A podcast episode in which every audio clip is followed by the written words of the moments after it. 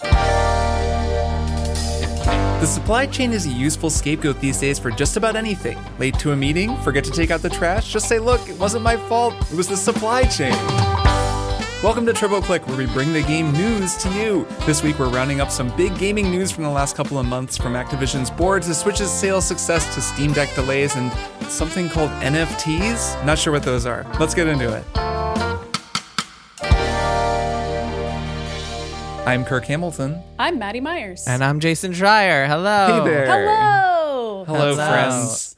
Hello, Triple are. Click friends. It is currently Thanksgiving. Happy Thanksgiving to all of our U.S. listeners. Yeah, to everybody who celebrates Thanksgiving. Uh, hopefully, Yeah. it's not super stressful for you. As this episode goes live, I will be cooking up a storm. Well, actually, this episode goes live at midnight, but in I a few to say, hours, wow. I'll be, Well, I'll maybe be you'll be cooking putting up. the turkey in. I mean, a it, it depends yeah, on how that turkey. long. Jason takes prep very ahead seriously. I do a, a 16 hour slow cook of my uh, uh, of my turkey. Wow. Wow. Um, okay. It comes out it comes out black as a crisp and terrible. Just right. I like to I like to make a terrible turkey and just feed it to my guests and Really force it down their throats. Bone dry Yeah, turkey. I get that. I get that. Um, yeah, I'm hosting Thanksgiving this year, which will be which will be very exciting. You're, a, We're you're having- fully an adult.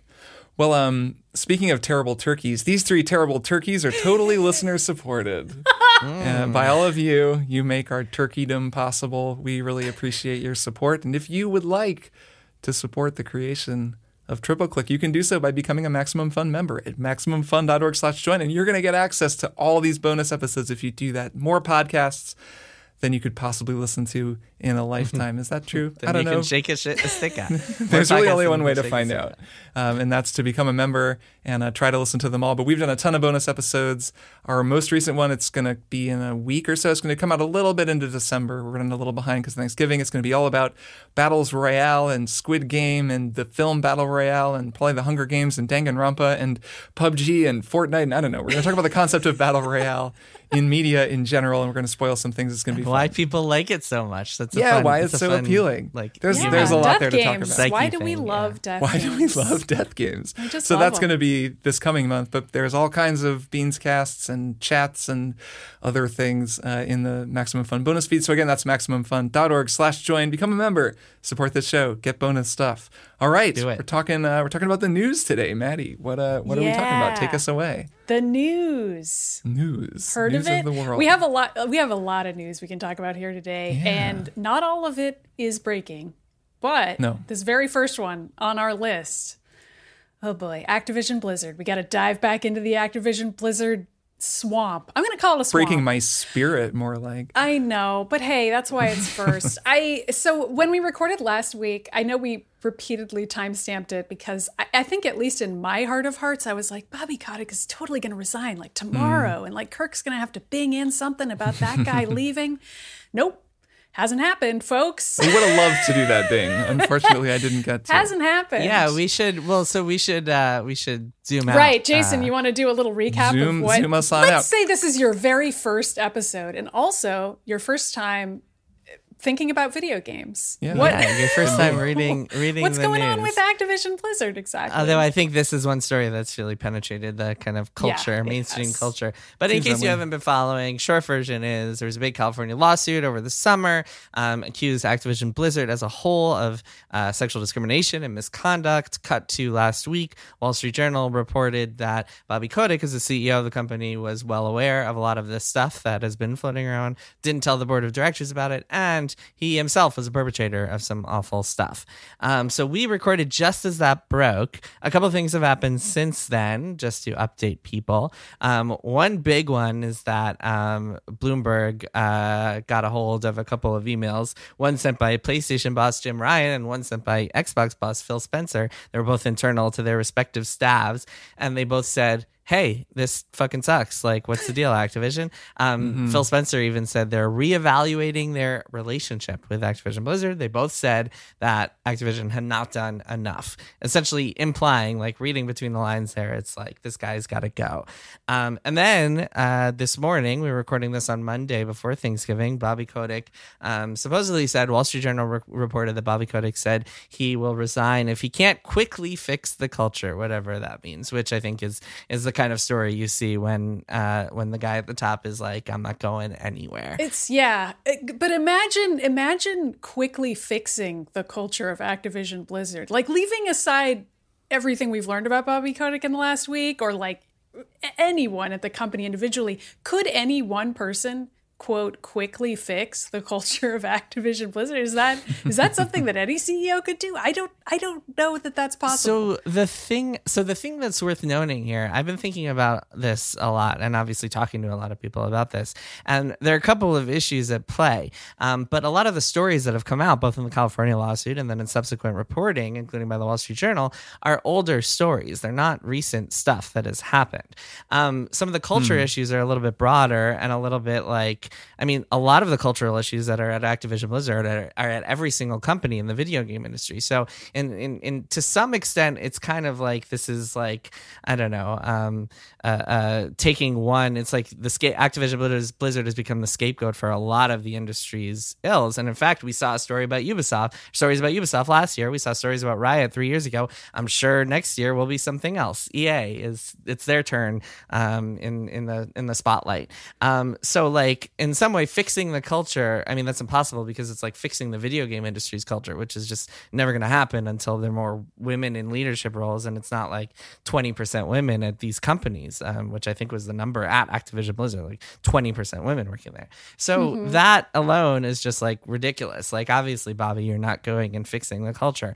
Um, but I mean, if you were to say like, hey, all these stories happened a few years ago, that would be making a fair point. On the flip side, some of the stories involved him, and when you as a leader are the guy who did a lot of this shit or turned a blind eye to it, then it's like, how can you possibly like remain in charge? And it's clear that he's lost the trust of a lot of his employees. Um, I believe the latest number I saw was over 1,600 people have signed their names to a petition calling for him to resign. Sign their names, like that is like pretty pretty intense and unprecedented.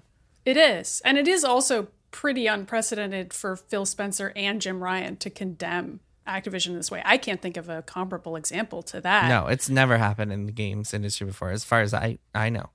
So that's something, I guess. That seems surprising to me. I hate to invoke succession because I think that it is like often not helpful. It's hundred percent succession. Everyone's Kirk. been doing it It's all hundred percent. I know everyone's probably been doing it. I haven't been on Twitter, but you know what I mean. It's like it's kind of tacky to compare like fictional things to real things that actually affected real people. But I think that show does have a lot of insight, in particular, into the like hermetically sealed world of corporate leaders and these kinds of people, and the way that they just don't view the world as mattering in the same way as the rest of us do. And that's been on my mind at least a lot as I think about this. And I sort of try to imagine the decision making process behind this, like his decision making process. Lord knows I can't put myself into that guy's head, but also just anybody who might support him at the corporate level or board members. And I kind of can't at all. And it's at least helpful for me to think about that show's portrayal of just how far removed people like that are from the rest of the world and how they almost it's possible i think when you have that much money that much power and you live in that kind of rarefied sealed world to just not even think of what's happening outside in terms of like it being real or mattering in this certain way. And that to me it just makes me think that i will never fully understand what is going on at the higher levels of that company of a company that big and that whatever happens there is going to happen on terms that i can't fully understand right. I don't think it's tacky. I actually think Succession feels very true, and f- good fiction has that truth Yeah. to it. Yeah, you know what I mean, though. It's like when people are like, "Oh, Trump is is like Voldemort." You know, like it, it can fall into that's that. well, Voldemort doesn't feel true. Voldemort is I know, but I'm just I'm being I'm treading carefully. Is my point. Yeah, okay, that's fine. But I think there's actually one moment in Succession that I think captures this perfectly. It's in the most recent season. I, I won't spoil anything, but there's a moment where, like, essentially the Roys are being asked to give up their private jet access. And Roman Roy, who's one of the characters, one of the char- scions of this family, is like, no fucking way, we're not giving up our jets. And is basically like, like, oh, this is bullshit. Like, they want us to act like normal people. And, and essentially is just like, like, um, talking about their world of being ultra rich as if it's just a completely different world from the people the, where the rest of the people live. And I think one of the biggest issues culturally at Activision Blizzard is pay and salary. Um, uh, there are a lot of, I mean, obviously we saw a lot of stories about women getting paid less than men. Um, there's this kind of concept called the Blizzard tax, where like if you work at Blizzard, you're expected to be paid less, and like you're expected to take a pay cut for the the prestige of working at Blizzard. Mm-hmm. Um, Activision itself, despite making Call of Duty, like people who work on Call of Duty, despite working on the biggest franchise in the planet, um, are are not making a lot of money uh, at the lowest levels. So if you're if you're high up, you might you might get a, a six figure salary and then a six figure bonus on top of that. But if you're in QA or if you're like on a coordinator level or on a contract, you might be lucky to make twenty five dollars an hour, right? So it's like we're talking about such a a big gap. And I keep thinking about that private jet line when it comes to Bobby Kotick's salary. And that alone, the fact that he has taken so much money, and this has been very widely reported, he was making upwards of, of 40, 50, 50 million dollars a year. Um, the fact that he is just happy to just take that amount of money, like with no, with no problems and just thinks that's an okay thing for any person to do. Um, while people below him, like way below him on the chain, um, have to live with roommates because they can't afford to live by themselves or like have to um, can't afford to have kids because they're not being paid enough by his company like that to me alone shows that like you don't understand your culture and you can never be the person to fix this thing. Like if you as a ceo it's one thing if you're like you know what? I'm the ceo i'm going to take a million dollars a year. Okay fine. If you're willing to take 50 million dollars a year while like your employees at the bottom level are not like making enough to live then that says a lot about you as a person i think yeah, it does. And there's also such a difference that is literally unfathomable between taking a million dollars and 50 million that the three of us can't right. imagine no. what right. that is. It's like to me, a million dollars is like, okay, you're at the top of this massive company. That's fair. That's more than enough than you need to live off of. But like when you get to 50 million or even more, like he's a billionaire, legit straight yeah. up a billionaire. So it's not like he needs any of this money. It's really just ridiculous. Yeah. And then to read about the, the working conditions of people who are doing QA for Call of Duty and mm-hmm. just can't afford to do anything in their hometowns and they're working incredibly long hours. It's, it's night and day. But hey, uh, I guess I guess Kotick is going to keep his job. That seems normal and fine. it seems normal, anyways. Not it does fine, seem but... normal. yeah. So the one important part of this is that his job is in the fate of the board of directors, right? Like they are the people who can vote him off. Their fate is in the hands of the shareholders, and there's a shareholder vote every so often. I think it's once a year to determine who the board is and if they all get to keep their jobs. So we'll see what happens next year when they do that. I think it's in June, probably the next one. Um, but Bobby Kotick is essentially like it's the board put can put it up to a vote and say, "Hey, we're going to remove him or we're going to keep him around," whatever it is. The board of directors is made up of his like pals, like people who have been there. If you look through the list, a lot of those people have been there for at least 18 years, and that really says it all. Those people have made a shitload of money by sticking with him. They're all buddies. They're like it's literally a boys' club. There are two women on the board, but both of them joined relatively recently, um, and uh, uh, don't have like aren't games people. They're they're not people who came came from the video game industry. Um, but like the bulk of people on that board, most of them, I believe it's six out of the 10, are like well entrenched in Activision. One guy like was an Activision marketing director in 1995. Other people like have been on the board since 2003 or 1997. And then two of them are Bobby and his like longtime business partner, Brian Kelly. So the chances of those people like getting together and voting him off seem very slim. That's, that's ultimately what it comes down to. Mm-hmm. Oof. All right, let's let's go to another topic simply because I feel as though I've been mired in the swamp and I want to step out of it yeah. to something else that I guess is also a swamp if you are one of our poor listeners who's who's looking for holiday gifts this season and you really want a new console and you you maybe don't have one yet. But let's talk let's talk about the consoles, shall we? The Switch still still the goat still the greatest still meet normies every single day telling me they they got to switch for the first time and they're so excited about it. Love uh, that.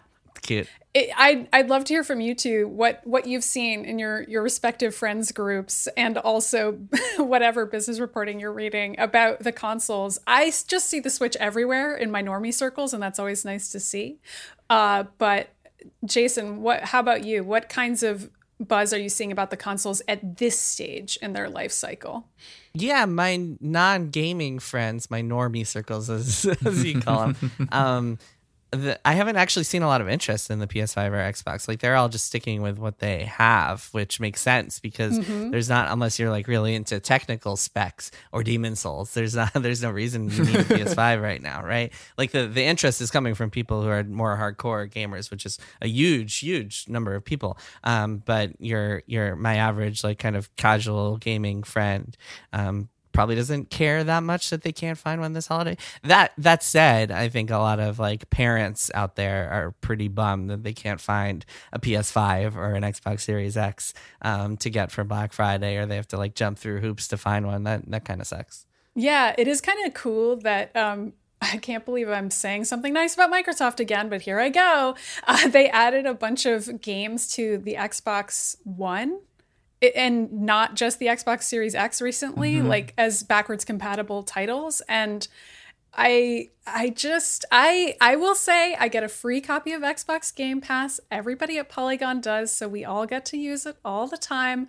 But even if it weren't free, I'm like, damn, there's a lot of games on Xbox Game Pass, and a lot of them are playable on a PC. That's something that's pretty cool. However, I don't really hear my normie friends talking about it very much. They pretty much all just talk about hmm. how they have the Switch. I'm not sure when Microsoft is going to clear the normie audience, but I haven't seen it yet. So, Maddy, here's a funny story. I went to the Brooklyn Nets game on Friday night, which was uh, fun, weird because it was my first sporting event since pre-COVID. But um, as I was walking out of the stadium, I overheard like a group of people behind me talking about Xbox Game Pass and what a good deal it was. I don't know if they were normie people or like triple click listeners. Maybe they were, maybe they were hardcore gamers who are like, "Oh, that was me." Um, but uh, overheard Xbox Game Huh. Pass.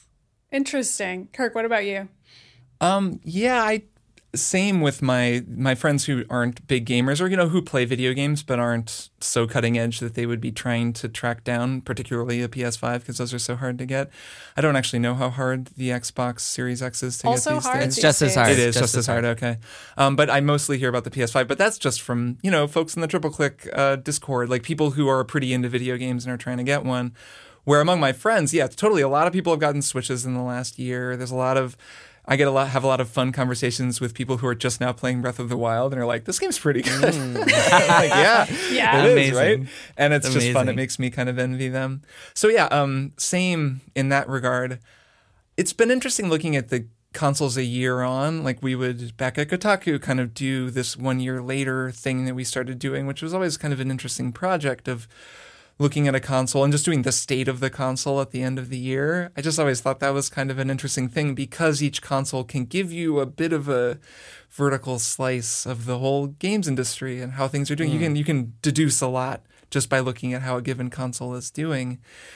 Game Pass is an interesting one, right? Because I feel like most recently a lot of people are talking about Forza Horizon 5, Oh yeah. which I've been playing and is really, really fun. And it's fun in a way that it's really fun to get that game for free, like, or, you know, as part of a subscription, because you can just, it's so playable. You jump into it and it's like this beautiful, super smooth game that you're just immediately driving cars and having fun.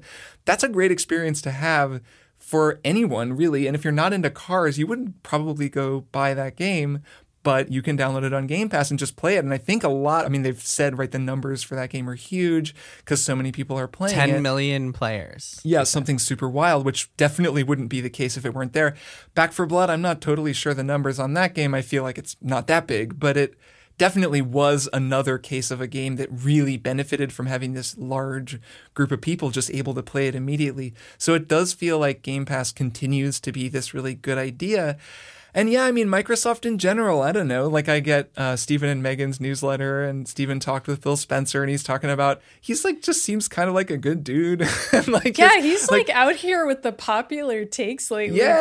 being like emulating games is fine with me. And Right, like right. NFTs seem slightly overrated. like whatever he said about them. I'm those are not direct quotes. Those are extreme paraphrases of Phil Spencer's Sure. quotes. Also, Yeah. also has a copy of Press Reset on his bookshelf. If you ever zoom in on. His Oh bookshelf. boy, he's really he knows what to do. book. I'm sure there's some calculation to each of those things that he's saying, but at the same time, Oh, sure. there is this sense that Microsoft even though I see Microsoft as the less essential console, that again, this is something we've said many times, is because they're actually making very friendly decisions to players and they're making it so you don't have to have an Xbox to play their games. You can play them on PC. Right. It's good for consoles to It's not be essential. Yeah. Yeah. I wonder Yeah. if the Switch will feel less essential when the Steam Deck comes out. It will to me, for sure. I've been thinking about that a lot. Um, Yeah, for I, I was thinking about that too because there's so many games that I would just take the, on the Steam Deck instead of the Switch because um you can just play them portably and Yeah, they'll and probably play better and, you know. emulators up in there. Oh my god! One, your yeah. save progress. I mean, having being able to play a game on a portable console and then have my save progress carry over to my PC is just incredible. Like the Switch can do that with a couple of games, and it's really cool when it Mm-hmm. can. But it has to be specially implemented, like they did with Hades or Divin- Divinity: Original Sin 2. Yeah, mm-hmm. I, I think it will matter a lot, at least to me, how good it feels in my hands. Because the Yeah, Switch, that's true. after a while, can be somewhat uncomfortable.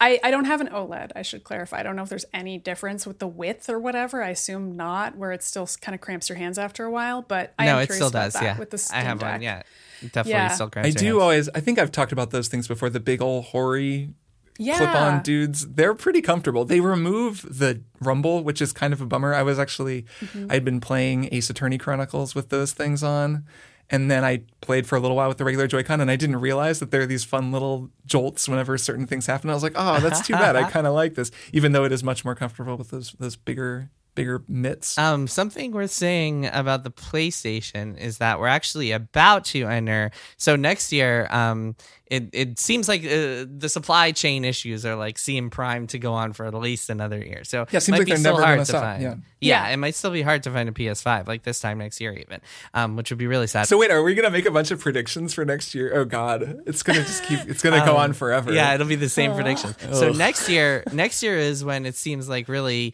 um, gonna be a bigger issue because that's when like we'll finally see Horizon and God of War Ragnarok and like some other huge Ring. exclusives. Yeah, well, that's Wait, not those aren't exclusive. I mean, exclusives, Well, Exclusive. no, but people would want to play it on like a good console, hypothetically. Sure. Let's assume Isn't they don't Horizon good also PC. PS4 and God of War PS4? Horizon Oh, and God of War, no, they're not. They're not exclusives, but it'll be Yeah. very clear that like like they'll probably feel a little Yeah. like hampered when you put Curious try to play about them on that. PS4. Yeah, we'll see. Um, and then there might be actual exclusive. Final Fantasy 15 was announced as an exclusive, and then there are a couple others that I think are are supposed to be exclusives. Who knows if that'll still be the case? But yeah, I'm I'm very interested to see what happens with Sony next year. Yeah, me too. I, I feel like the sort of fanish comment that I always see online is like, oh, you know, Sony didn't have any good games its first year. Why do people even care about the PS5? And I am not here to argue with that. at Returnal all. was pretty good. I didn't Returnal was pretty Returnal. good, but I, I feel like that isn't the thing that I got out of my PS5. Like I remember feeling like Assassin's Creed played so much better on it and really feeling the age of the PS4 after I retired it and being like, oh, right, this is just a new computer that makes everything work significantly better. And uh, and Uh, obviously, it's really irritating if you're listening to me say that and you still don't have a PS5. I'm sorry. At least you don't have to worry about a ton of exclusive games. Like maybe you're really sad about Returnal and Ratchet and Clank. I, I, I'm not personally. I still feel like the big benefit is just it's a computer that works better. Yeah, no, I mean it's I the I've played two big PS5 games this year, and they were both reissued or director's cuts of PS4 games, um, Ghost of Tsushima and Death Stranding, which are both fantastic on PS5. I mean, they are much better. Having that console has been cool. It's a great experience. Like I, it's my gaming console if I'm gonna play stuff because it mostly plays PS4 games better. You know, Yep. at 60 frames per second with the cool control stuff. But yeah, it doesn't feel essential yet. And I think you're right, Jason, that midway through next year, it'll finally start to feel like, okay, it's getting to where you really want one. And hopefully by then, even if it isn't easy in the moment to get one, if you really want one, by then you'll have been able to do it because it is mm-hmm. possible if you kind of stay at it. It's just Yeah, a, an yeah. unfortunately frustrating process. Yeah. Yeah. One thing I will say is if you don't have one, but you play games on PC, it might be worth getting a dual sense just to play on PC because some games like support the cool Mm-hmm. adaptive stuff and it's a good controller. Yeah. Not that Yeah. it's easy to get a dual sense either, though. Right. I figured it would be easier. I don't know. It's don't easier, hard but it's is. still not that Mm. easy. Also, weirdly hard to get that PS5 remote. I have one of those. And oh, really? It's a big Ooh. hit in my That's the real household. collector's item. It kind of is. Like I got it because Dina was a little nervous about moving into a, a gamer's apartment, cohabitating with a gamer. I mean, where fair- I was like, enough. we just watch all, all of our television Cheetos using a controller. Yeah, I, well, that's that'll never be resolved. But Uh-huh. but but I I just like navigate all of my television shows using a controller, and she was Sure. like, "Is this really how you live your life? Like, why don't you have a remote? Like, what's going on here?" And so I got the PS5 remote, and we use that for watching TV, and it's it's a great compromise, folks. It's that's that's the real reason we're getting married. It's because we worked it out over this PS5 remote. Thanks a lot, Sony. You did it. Appreciate You you. did Emily it. and I have had similar conversations whenever we're watching things on the PS4 where the controller, she's like, I don't know, man, I don't want to touch that thing. Because, like, Yeah. you know, you sneeze on it and it starts fast forwarding because the triggers do stuff. And Oh, you're like, they're no, terrible. no, like, it's no. not So- good. it's almost yeah. like a controller wasn't made to be a TV remote, and PlayStation is the console that has actually accepted this. I think they're the only ones that have put out an actual remote and been like, Yeah. "You're using this to watch Netflix. Like, here's the remote." There was a good remote for the Xbox One that I used a lot, but I don't they know should if there bring one it for back. Series I X. I Yeah. Like made fun of the remote a little bit, and then I was like, "This is actually great. Yeah, yeah. It's it's a good it's a good little device." So one year later, love the remote. Isn't it crazy to think that like 10 years ago we didn't have streaming setups and now our entire lives are built around them? I know. Remember, like plugging in your laptop with like a bunch of unwieldy cords, like bringing Uh-huh. it to a friend's house and being like, "I downloaded Matrix. Everybody, check, gather around. I've Yeah. got subtitles." Anyway, Yeah. Or or putting a Blu-ray on my Xbox 360. yeah. Well, some some of us could afford Blu-rays, apparently, not I. Uh, so let's uh, let's talk about the supply chain. I feel like that's a better thing to talk about next, um, because we Hmm. already touched on it a little bit. So we mentioned the Steam Deck and how pumped we are about it, except it's been delayed a couple months. Yeah. It is not going to be out in time for the holidays, which.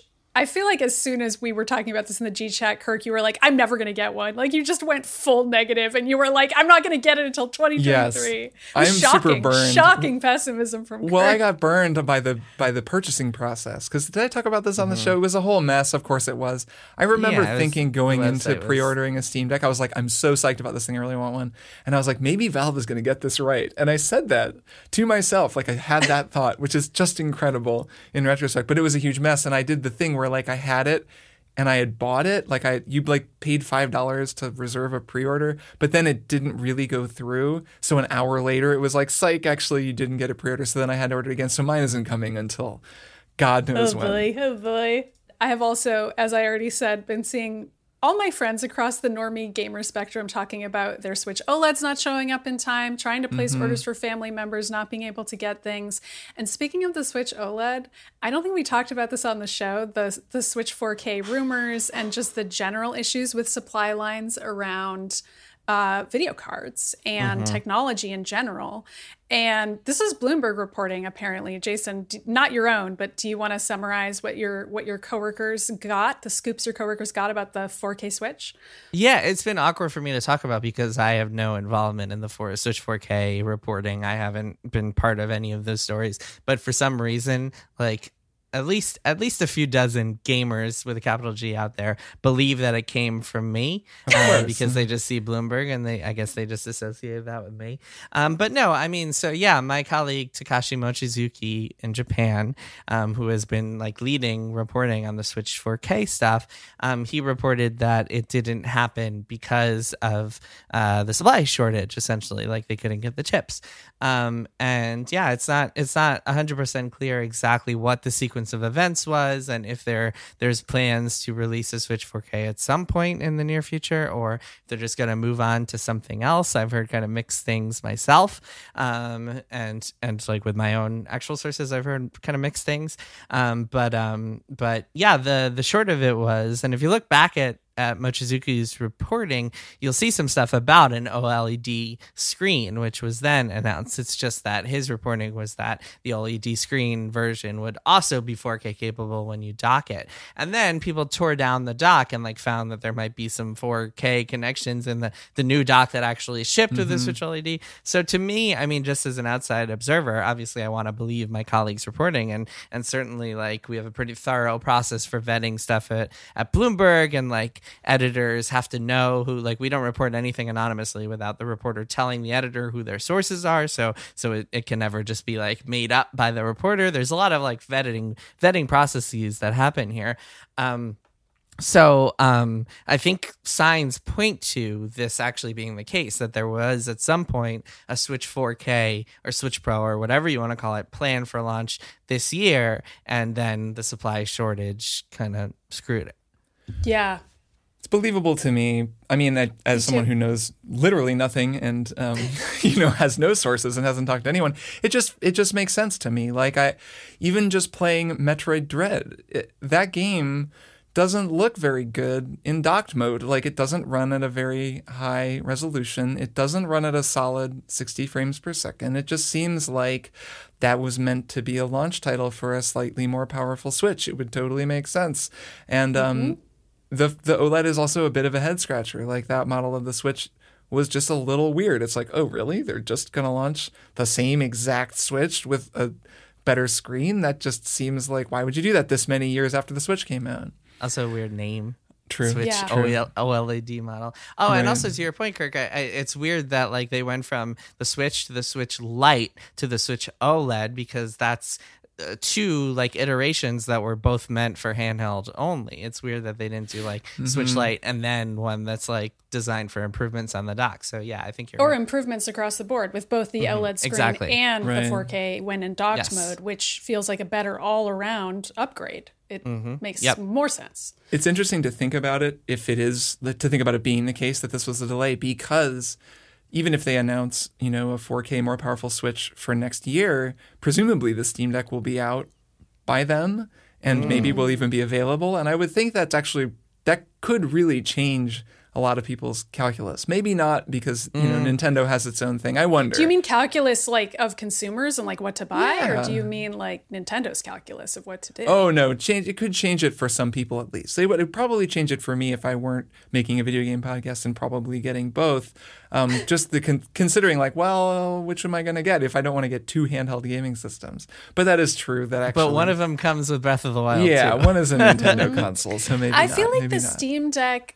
This is based in absolutely nothing. This is purely anecdotal. That's I what we feel like do the. Steam Deck is for gamers with a capital G, and I Mm-hmm. feel like the Switch has a very different. That's offensive, brand. Maddy. You're right. When I think don't of why I said gamers with that. a capital Cut G, that I out, think Kirk. of terrible people. well, do you know? Okay, I don't. I don't know how. No, else I to know exactly what describe you're them. saying. hardcore, hardcore players, hardcore enthusiasts. Yeah, people uh, people who are tapped in. Like if I'm going to compliment them, people who read polygon.com every single day as opposed to the Right. people who accidentally trip into Polygon and they're like, "Oh, no, the I've- people who just find your Stardew Valley guides. Those Right, or the because they're people. Uh-huh. googling stuff and they're not paying attention to the URL, and so they're they're reading plenty of Polygon, but they're not a Polygon fan, quote unquote. Like, I, there's a difference between a those two kinds of readers, and that's totally fine with me and reasonable. But I I think people in the former category, the more hardcore gamers with a capital G or not.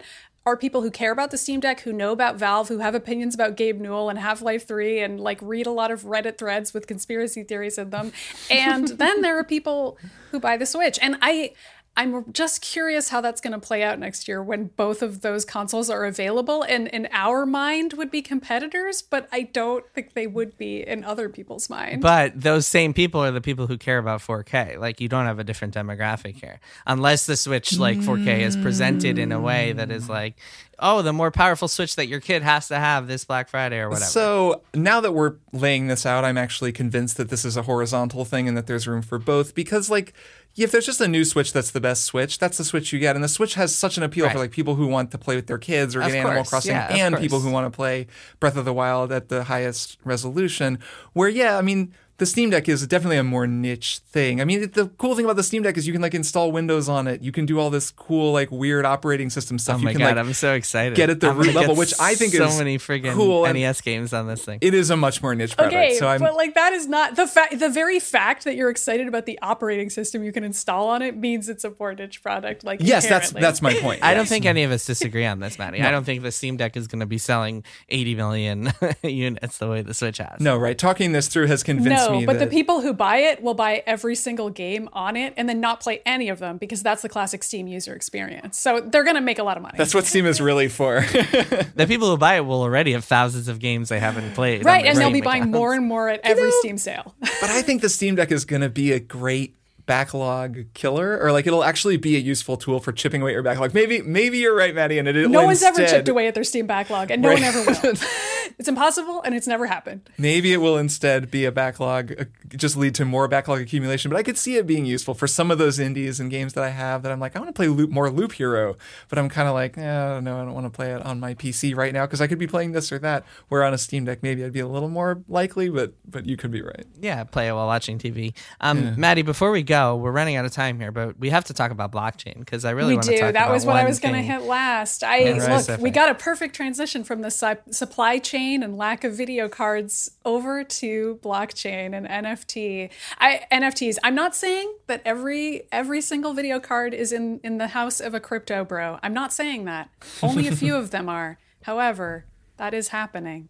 that is also happening. They're being used to generate monkeys that you see everywhere on the internet and can't get away from. They're being used to generate uh, strings of characters that are correspondent with a PNG of a monkey, which is very different, Jason. So it's important Um, to so okay, keep those so every single executive is talking about blockchain and NFTs, and I don't even think that's worth talking about because none of them know what they're talking about. They're all just like, "Yeah, blockchain is the future, but we don't know what this means yet." It's all nonsense meant to like appease investors because when you're talking to investors and shareholders and financial analysts, it's just kind of like I have to be talking about the hot new buzzword or else they'll think we're dinosaurs. But what I do want to talk about is the one most popular application of blockchain in gaming right now, which is a game called Axie Infinity. Are you guys familiar with this with Axie Infinity? I am Not really. only because of this story that I, Okay, I've read so much about NFTs. But go on for the listener who isn't familiar. Yeah, tell me about it. So Axie Infinity is a game that runs on blockchain, and it's called a play to earn game. Um, it was founded a couple of years ago, but really became, or started a, f- a couple of years ago, but really became popular this year, especially in the Philippines, where it has a lot of players who have like don't have great career prospects and so are playing it to actually make money. And the way it works is um, you like it's it's basically like a Pokemon clone. You have these creatures called Axies and you fight them and you level them up and you uh, you you get them more powerful and then the idea is to sell them and make money off of them. Um, to start playing the game, you have to have Axies and that means you have to buy Axies. So essentially to get into this game, you have to pay in. Um, and tell me if this is starting to sound familiar at this point. At this point, you you have to buy like three Axies, I believe, to get started. I think it's around like fifteen hundred dollars to get started, but but it fluctuates every day. So you're paying a significant amount of money to get into this game, with the hope that you will be able to sell those Axies down the road and earn more later. So once again, you are buying into this game with the hope that you will earn that you will earn money by selling things to new players. Now, right now, people are making money off of it. That is because there are a lot of new players coming in, seeing the hype and, and jumping in. Um, does this sound familiar? Does this sound sort of like Cutco knives, maybe, or uh, Bernie Madoff? Yeah, it sounds like a multi-level marketing scheme. Yeah. um, or a Ponzi scheme. Yeah. Well, it's not, Kirk. That's where you're wrong. It's not those things. No, it's an exciting blockchain, new Kirk. technology that is going to change the way we think about video games and the economy. So tell me. Well, hold on. There's one important wrinkle, Kirk, and then I'll, I'll throw it to you for a question. But one important wrinkle here is that, like, some giant percentage of players, something like 60%, are what's called scholars. And what being a scholar means that it's, you can't afford to or you don't want to buy the Axies. So instead, someone else buys them for you, loans them out to you. You play them, level them up, and then you're kind of Sherpa, the person who, who your manager, your capital boss, Your um, gets most of the profits and can give you a cut and it's like up to them what kind of cut you're going to get some people rip people off um, you're essentially getting a job and that person is your boss who has staked the mm-hmm. capital for you to make them more money and they do nothing and profit off of your uh, labor. Yeah, and all of this is like totally different from gold farming and WoW, and it's super different from TF2 hats and Counter Strike skins for reasons I can't get into now. But it's really different from all that stuff. That Um, just well, it is because it's even more manipulative. And then so like a lot of people are like really like like their stories. They're like these big puff pieces about how people are like quitting their jobs to make lots of money. But um, I think there's also a lot of people who are being really like taken advantage of and like working crazy hours and not seeing a lot from it. And there's a lot of fertile ground here that I am certainly going to be reporting more on because this is really really crazy stuff. And yeah, yeah. So Kirk, what was your question? Well, I want to pull this out a little bit because, right, what you're describing does sound like gold farming in World of Warcraft, and it does sound like an MLM, a multi level marketing scheme, like we've been hearing a lot about lately. It has a lot of the same structural elements, but we're talking about this in terms of NFTs and blockchain. And I think that I understand how that applies here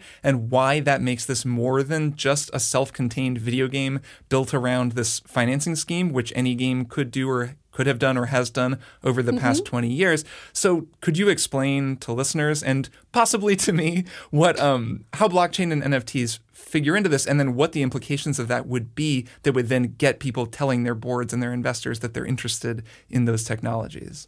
So it's sort of like gold farming, except it also destroys the environment because every single NFT is just generating incredible amounts of energy. And that is both a joke and a serious answer. So nothing in Axie Infinity is like impo- was impossible 20 years ago. Like MUDs MUDs were letting you buy and sell things. WoW was letting you Diablo 3 had a real money okay. auction house. Like anything in in in games like you could this technology has always been possible. What's yeah. different now is that each Axie has its own like unique signature because it's a, it's essentially an NFT. It's like a part a block on the blockchain. It's it's it's its own thing. Which means so it's like verified in an external piece of technology. Yes. It exists yes. in a real way outside of the game because it yeah. is part of the blockchain. Which theoretically seems better to fans of the blockchain because it means that like EA for example isn't in control of the blockchain. It's merely participating with it. These this is what the the devil's advocate who, who's a fan of these things would say is it's good if they would have to use use blockchain technology to keep track of items. But that's also not true. Well, so right. that's not also true. Also not true because yes, let's say I buy an Axie, a Pikachu, right, and I own the blockchain behind my Pikachu. So when my Pikachu gets to level ninety nine, it's super rare and super valuable. Then the people who make Axie Infinity have no control over my ownership because I own that string of letters and numbers tied to the Pikachu. But if Axie Infinity shut down tomorrow, my string of letters and numbers would be worthless. Like Correct. the Axie Infinity people or EA or whoever still controls the assets and the code and everything that interprets my little blockchain thing um, so so it's completely irrelevant that I just own this thing. I might feel a little bit better about being invested in this economy because I technically own the string of numbers and letters that that really shows ownership over my Axie, but it's irrelevant. Like mm-hmm. this entire game could exist without NFT and blockchain, and it would just right. Still, I mean, that's part of why be... I drew the comparison to TF2 hats because that was what was so fascinating to me in learning about this in the past couple weeks is that there was an entire economy, still is, frankly, an entire economy around Counter Strike skins and in-game items and in various games that people use as currency to trade other items, and that is like a wild economy that's super fun to read about. And reading some of the really deep blockchain stuff reminds me of reading about those subcultures because there are MLM like structures and scams and things that have developed around those video game items. And so too are there scammy things that have developed around NFTs and blockchain. I'm leaving the environmental aspect on the table for now because mm-hmm. it's like a whole mm-hmm. other part of it. If right. we're just yeah. talking about blockchain, if we're just talking about blockchain in a vacuum, like the pros and cons of it, it is interesting. But it's not super clear to me reading about it why Valve or EA or whoever would want to use blockchain as opposed to their own proprietary technology for keeping track of video game items and demarcating those items as belonging to each of their games. They have no real motivation to do that other than like the social pressure of blockchain being kind of hip right now and people being like, oh, it's cool and feels safer to me and more secure to me to own something that is on this other platform or at least demarcated there. And I feel like it's scammy in a different way where like people are scamming their investors by like talking about blockchain in that type of way and like hiring people who are affiliated with crypto but then those people are actually going to develop like tf2 hats and like proprietary technology. Do you know what i mean? Like it's like a circle where it becomes tf2 hats again the more popular it gets, the more valuable it is for everyone. So it's like in everybody right. who is into crypto, it's in their best interest to keep talking about it. But if it's TF2 hats, it's not destroying the environment. So what I'm saying is we need true. to get back to the TF2 hats again because that was actually good. the one thing that actually is tangible and different about Axie Infinity is that when you pay and when you cash out, you are using a blockchain wallet, and is all all of the the actual economy is done through cryptocurrency. I think it's some like offshoot of Ethereum or something like that. Mm-hmm. So that has kind of economic economic benefits in that I could be trading with someone in the Philippines and we wouldn't have to worry as much about tax because it's so unregulated. It's a sure. lot easier for the for the makers of Axie Infinity to run this economy without having to worry about like different governments and exchange rates and currencies because this is a global cryptocurrency. But once that's regulated, it's all going to fall apart.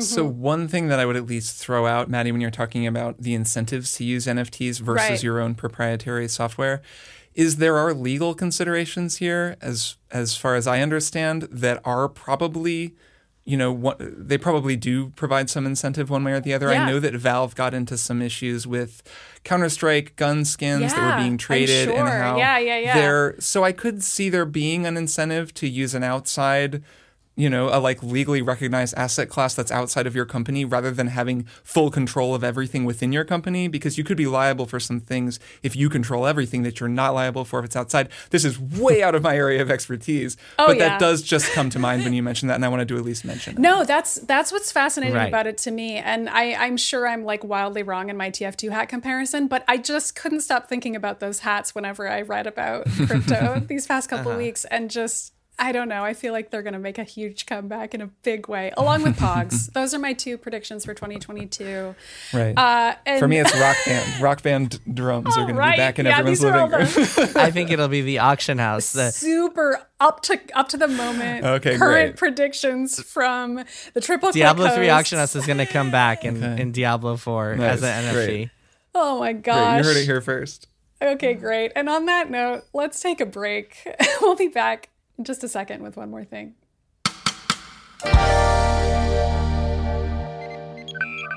Do you sometimes wonder whatever happened to the kids at your school who really loved Star Trek? You might remember a kid like me, the one who read the Star Trek novels and built starship models. I also took music classes to avoid taking gym classes that required showering after, but I don't see what that really has to do with. Or a kid like me. I introduced myself to kids at my summer camp one year as Wesley. But when the school year started and some of those kids were in my new class, I actually had to explain to my friends that I had tried to take on the identity of my favorite Star Trek character. The shame haunts me to this day. I'm sure some of those Star Trek fans from your childhood grew up to have interesting and productive lives, but we ended up being podcasters. On The Greatest Discovery, you'll hear what happens to two lifelong Star Trek fans who didn't grow up to be great people, they just grew up to be people who love jokes as much as they love Trek. Season 4 of Star Trek Discovery is here, so listen to our new episodes every week on MaximumFun.org or wherever you get your podcasts. Hi, it's Jesse Thorne, the founder of Maximum Fun. It's the Thanksgiving season, and I want to take this opportunity to thank you, the members of Maximum Fun. This Max Fun Drive, your generosity and your love of pins helped us raise over $90,000 to help bridge the digital divide. Families without internet access struggle to do things that the rest of us might take for granted, especially during COVID going to school, applying for jobs, finding medical care. Your donations help the nonprofit Everyone On. They provide equipment, services, and training to get people online so they can access opportunity. You can find out more about the great work Everyone On does at everyoneon.org. Thanks for supporting Maximum Fun. Thanks for supporting Everyone On. And thanks for being awesome people who want to do good in the world.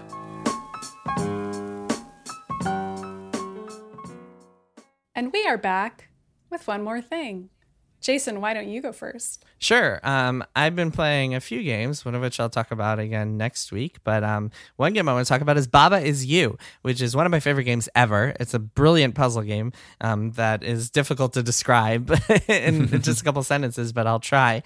Um, essentially, you play as an object on a 2D surface. It's like a big 2D map, and you can push other objects around and there are words and letters and you have to use those words and letters to form sentences and they uh, determine the rules of the game. So baba is you is like the core rule and it means you play as baba. And then there's flag is win which means to win you step on a flag. And then there's door is shut which means the door can't be open until you find something that is has the property open. And then you have to push that into the door to open it. And then it gets incredibly like convoluted and mind-boggling and it's one of the most brilliant games I've ever played. It's it's one of my favorites of all time it's like there's no other game that's given me that like same sort of like oh my god I'm so stupid. Oh my god I'm brilliant. Like endorphin rush of like solving a puzzle. It's it's brilliant. If you like puzzle games you have to check it out. Anyway this past week um the creator uh released a totally free update that includes a map editor and a sh- ton, metric ton of new levels. It's like 150 new levels. So I've been Oh playing through them, and they're brilliant. They're amazing. It's like so so much good stuff. There's like a, a 3D mode that turns everything into like a Doom style, like retro, like 3D map. Really? There's um there's there's so much crazy stuff in here. You have to download it and check it out. There's like a bunch of new words. There's like U two, um U and then the number two. So if you have two a U Oh, and like a U U- two, then you're controlling two things at Oh, once. boy.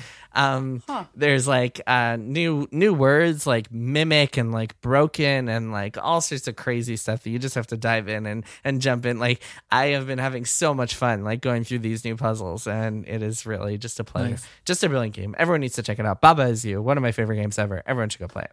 Yeah, it's a great game. Kirk, how about you? I'm playing a, a g- I'm playing a, uh, a game that I really like too. Actually, an older game that I really like called Metal Gear Solid Five.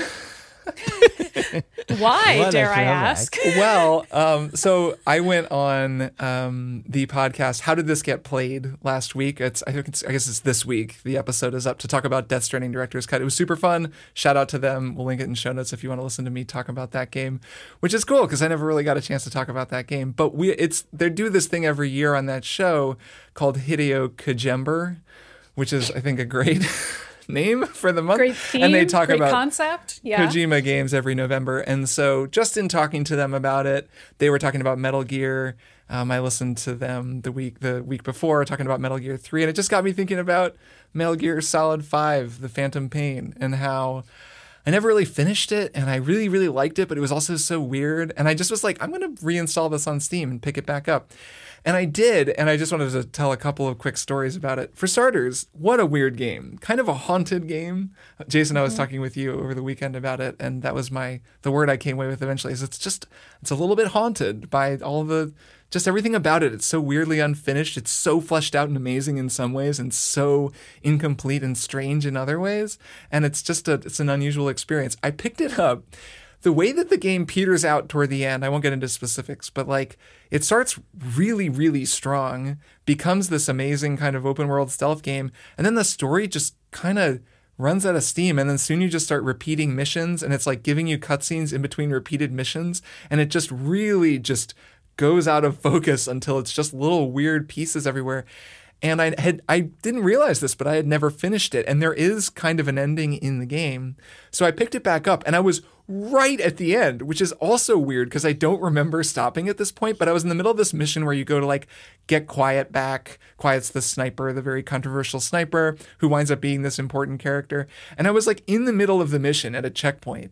No memory of playing the mission because it was years ago that I played it. And it's I just find Quiet there's this huge, extremely problematic cutscene, and then like suddenly I'm being attacked by tanks, and I was like, I do not. A not. huge problematic cutscene in a Kojima game. yeah, game. can you That's hard to imagine? It's like the most problematic one in the whole game, and I was just like, wow, like this is already a ton that has just dropped like on me. thrown into Right. not the deep end, but just the ocean immediately. Yes, and it's precisely. like, remember this? Here remember how to swim and i'm like i don't remember how to swim i don't remember what any of the buttons do so i'm kind of getting killed even though the game is very easy and i was like on my computer being like how to get more ammo in metal gear 5 and like just looking up how to play the and then game. you stumbled upon Polygon and became a Polygon reader. there were it was kind of before there aren't a lot of polygon tips posts for that game i don't hmm. think. Maybe there are but i found they were on other more random sites.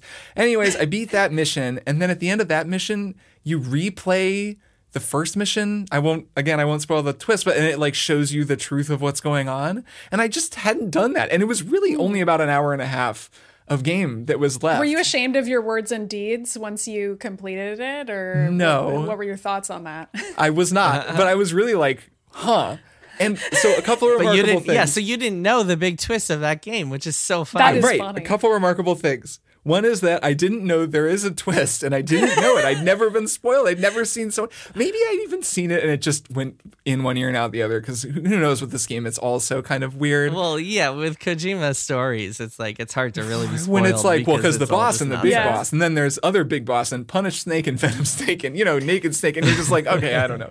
So, but there is a twist. It is funny. I went and like read an explainer afterwards, and I was like, huh, okay, whatever. And then Jason, you sent me that thing, that the thing that people unearth, which is like the real true Mm-hmm. ending of the game. No, it wasn't on Earth. This is included in the special edition. Oh, right, it's game. on the right, it's on the the Blu-ray or whatever that you can watch. So it's it's basically like the final act of the game. So the game really is incomplete. And I've been watching this 20 minute thing that like shows all this other stuff that would have happened that would make the story make sense. And it's it's so strange. Well, well a little bit more. you, no, you're right. You're right. You're right. Um, let me walk that back. It would it would make the game feel weirdly more complete, despite not making any sense. It still. would add more to the story. I think we could say that. That seems there would right? be there would have yes, been more of it. yes, definitely. the game So, would um, be longer. So that's something. so that is something. so, anyways, I, I kind of finished that and was like, I kind of want to start this game over. So I started it over. There's a bunch of mods for this game. You will not surprise you that half of them are, are horny as hell, but there are Oh, actual sure. also like gameplay mods for this. And one of them is a new game plus mod because there's no new game plus. You have to delete your save from the menu to start a new game. It's just a weird ass game, man. So there's a new game plus mod that gives you all the stuff that you had at the end because I had unlocked a ton of stuff. Unless you just start from the beginning with all your buddies and everything. I started a game like that and was like playing and was like, yeah, this game is cool, but it was so easy and so kind of missing something. So I was like, I don't think I like this new game plus mod. So I uninstalled it, went back, started, well, didn't start, I skipped the prologue, but like started from the beginning without the mod. And as it turns out for me, the game really needs the bigger structure of like leveling up mother base and tracking down dudes to make it fun. That was the thing that was fun. And I've, I had fun. I'm not going to replay this game. It's way too long. But I played a little bit and was like reminded of how that flow works. And it's such a great little system that I haven't seen in a lot of other games where you're out there, you're scanning guys, and you're always looking to be recruiting guys. And you recruit guys just by knocking them out, and then you attach them to that amazing Fulton device, the like parachute device that pulls them up into space. And then they just become brainwashed or whatever and join your team. So you're actually always out when you're playing this game without the new game plus and you're trying to unlock new gear, you're always out looking for like, oh, that guy, okay, that guy's a good engineer, all right. And then you need to not kill him, so you have to play non-lethally. It really encourages that, and the whole system, like the broader leveling system, mixes so well with the moment-to-moment gameplay by forcing you to play non-lethally and like get in there and like you know you have to get them kind of clear so no one sees the parachute when it goes up or the reverse parachute, and it's really fun. Like that rhythm of that inter- those interlocking systems are fantastic in addition to the fact that it has really good stealth and is a well-designed game and it just reminded me that that was what i found appealing about the game i know some people don't like that stuff and wish that the mother base stuff wasn't in there but for me that that system like that flow was really what i liked Um, two things. First of all, we have to do a beans cast on Metal Gear Solid because that would be that would be uh, fun to do batshit it insane. it would be fun to do and yeah what's so the deal fun. with hideo kojima second second of all uh kirk if you uh if you want if you like konami games where you go around recruiting people then uh, next year is going to be an enjoyable experience that's a good you. point. That's a good point. It is a little bit uh suikoden-esque I don't want to talk about that. We don't have to yet. Predictions. have to what are yet. those? I don't Not know. Uh, so it's it's my turn. I've been cleaning up my backlog of just this year's games because it's game of the year season, folks, and we got to debate some games of the year over at Polygon.com. And so I finally went back and I I beat Chicory, which is a game that I think we mentioned in like one of our games roundup episodes. And Yeah. I really liked it back then. i played a little bit i think kirk and Yeah, i yeah. both played It's a some. great Yeah. Game. yeah I- or all three of us I don't yeah. know if you two went back and beat it. I ended up really, really liking it, and i really want to so I just it. wanted to shout it out again and and be like, just say I'm really glad I went back and beat it.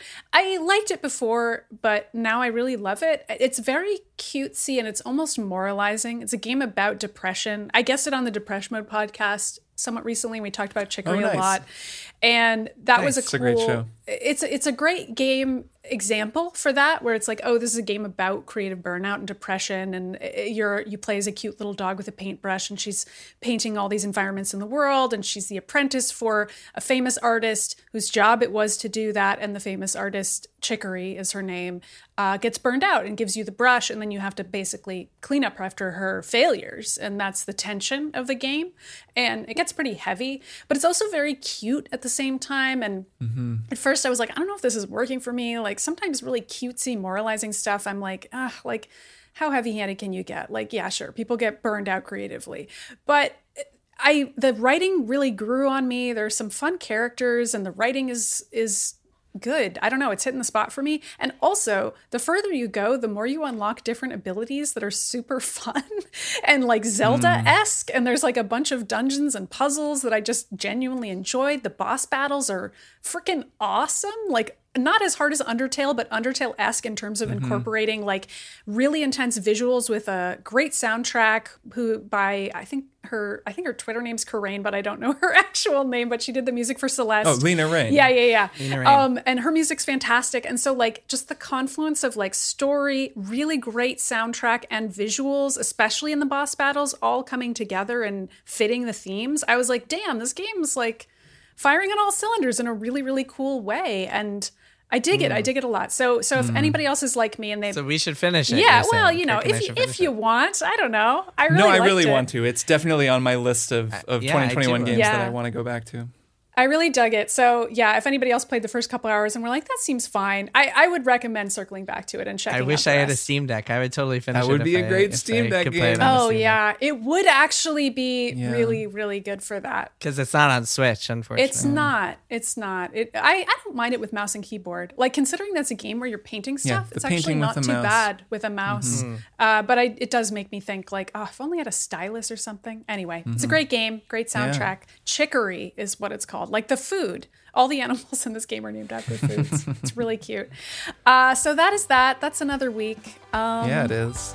we did it. It is. News. Happy Thanksgiving, Yeah. everybody. Enjoy, if you are celebrating, enjoy your turkey and stuffing and cranberry sauce. And, And your uh, family sweet members, Potatoes and Your your loved ones. or not, you oh, know, Oh, what's that? enjoy being alone and like Or having that. a cheeseburger or whatever you're doing. You That know? also sounds good Play some video yeah. games. Mm-hmm. that sounds way easier than the 20 hours of cooking I'm going to be doing. But yeah. yeah. All Whatever works. All right. We will see you next See you week. guys next week. Yep. See you next week. Bye. Triple Click is produced by Jason Schreier, Maddy Myers, and me, Kirk Hamilton. I edit and mix the show and also wrote our theme music. Our show art is by Tom Deja. Some of the games and products we talked about on this episode may have been sent to us for free for review consideration. You can find a link to our ethics policy in the show notes. Triple Click is a proud member of the Maximum Fun Podcast Network, and if you like our show, we hope you'll consider supporting us by becoming a member at maximumfun.org/join. Find us on Twitter at TripleClickPod, send email to tripleclick at maximumfun.org, and find a link to our Discord in the show notes. Thanks for listening. See you next time.